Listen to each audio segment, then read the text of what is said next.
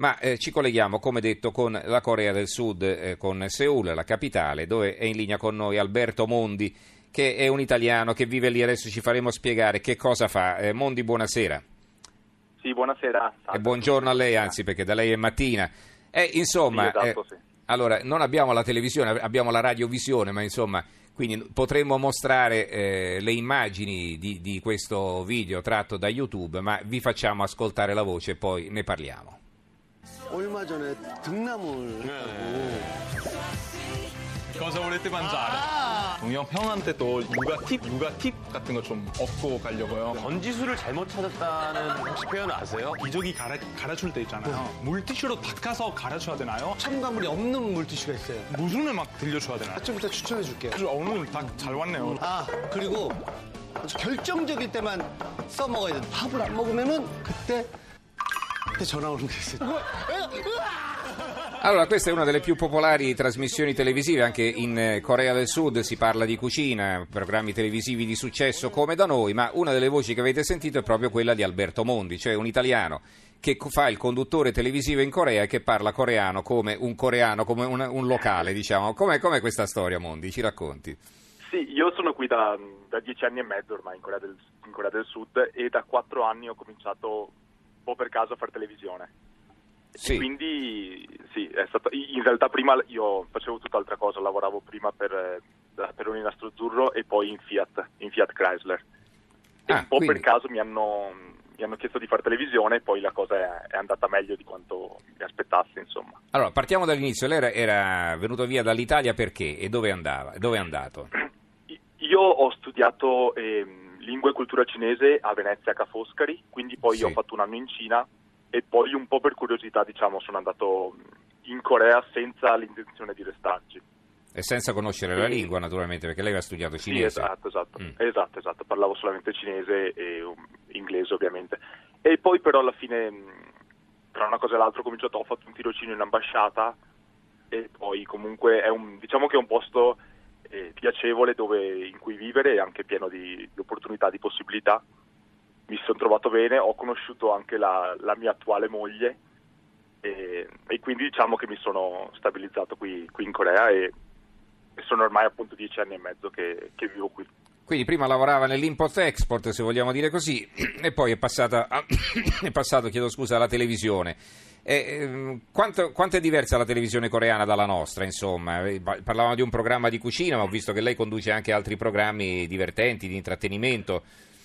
Sì, sì, sì. Beh, il- ovviamente la, la cucina è una cosa che va in tutto il mondo, sì, sì. Mhm. E mh, alcune cose sono molto simili, altre sono molto diverse. Per esempio, qui ultimamente va molto l'infotainment, che è praticamente è una televisione che intrattiene, diverte, però anche dando, dando informazioni. Sì, Quindi, per esempio, noi facciamo spesso, io faccio dei, mh, un talk show che è il programma un po' che mi ha lanciato, diciamo, che era una parodia delle Nazioni Unite, dove appunto si discutevano temi importanti, però in modo molto ironico, scherzoso e, e appunto eh, divertente. Però eh, sì, diciamo che qui in Corea invece non ci sono molto i dibattiti eh, politici come magari abbiamo in Italia. Mhm. Beh, questa è una fortuna. tribune- Sì, sì, probabilmente sì, infatti. Sì, Mm, sì. Si, mm. invita, si invita il politico a parlare durante le, il telegiornale, durante le, le notizie, un po' all'americana, diciamo, quindi è un'intervista preparata. Mhm. E a volte anche interviste un po' scomode, diciamo, quindi non, non sono molto... Mm.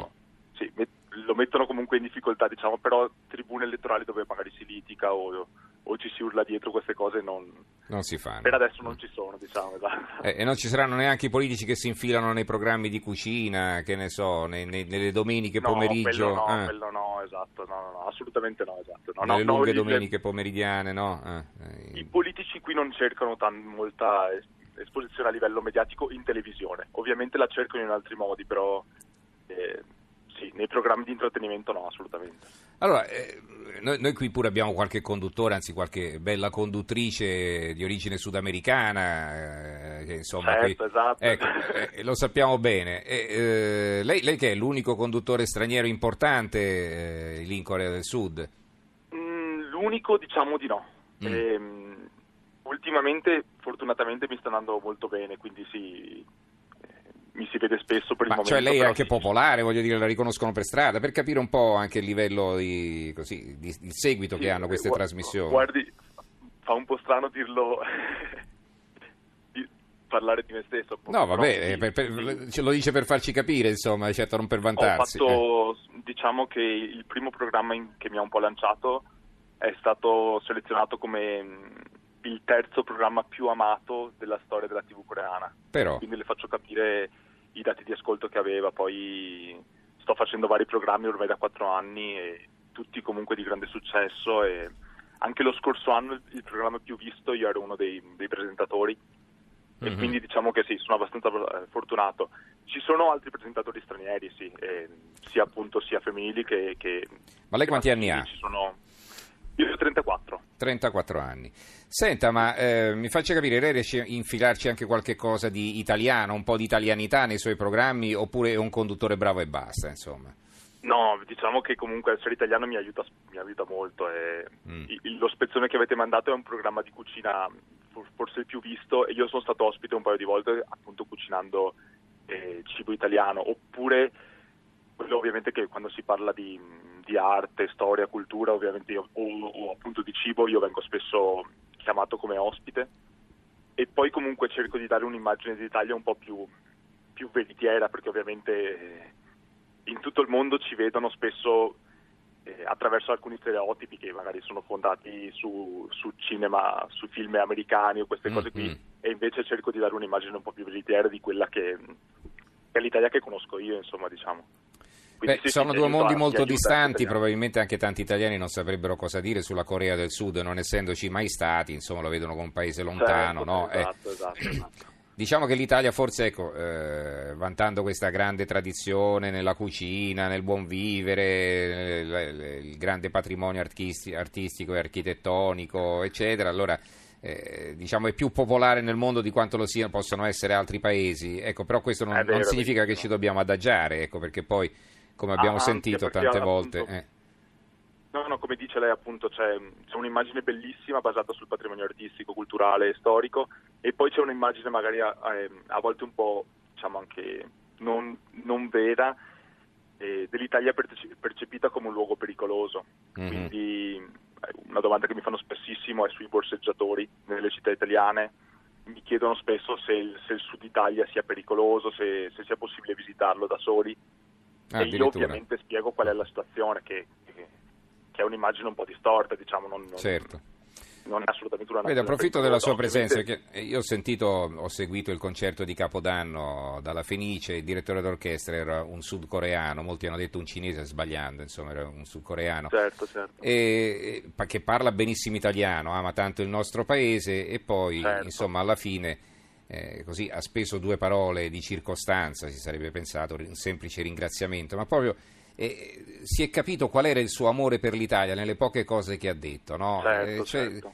eh, questo è un paese veramente che è ammirato, apprezzato nel mondo, noi stiamo buttando via un patrimonio, poi adesso pensavo anche alla figuraccia che abbiamo fatto con quei turisti giapponesi, non so se lei l'ha saputo, a Venezia, un conto da, di oltre 1000 euro per Certo, l'ho quattro visto, sì, bistecche, sì, sì, e, e una frittura di pesce, insomma, ecco.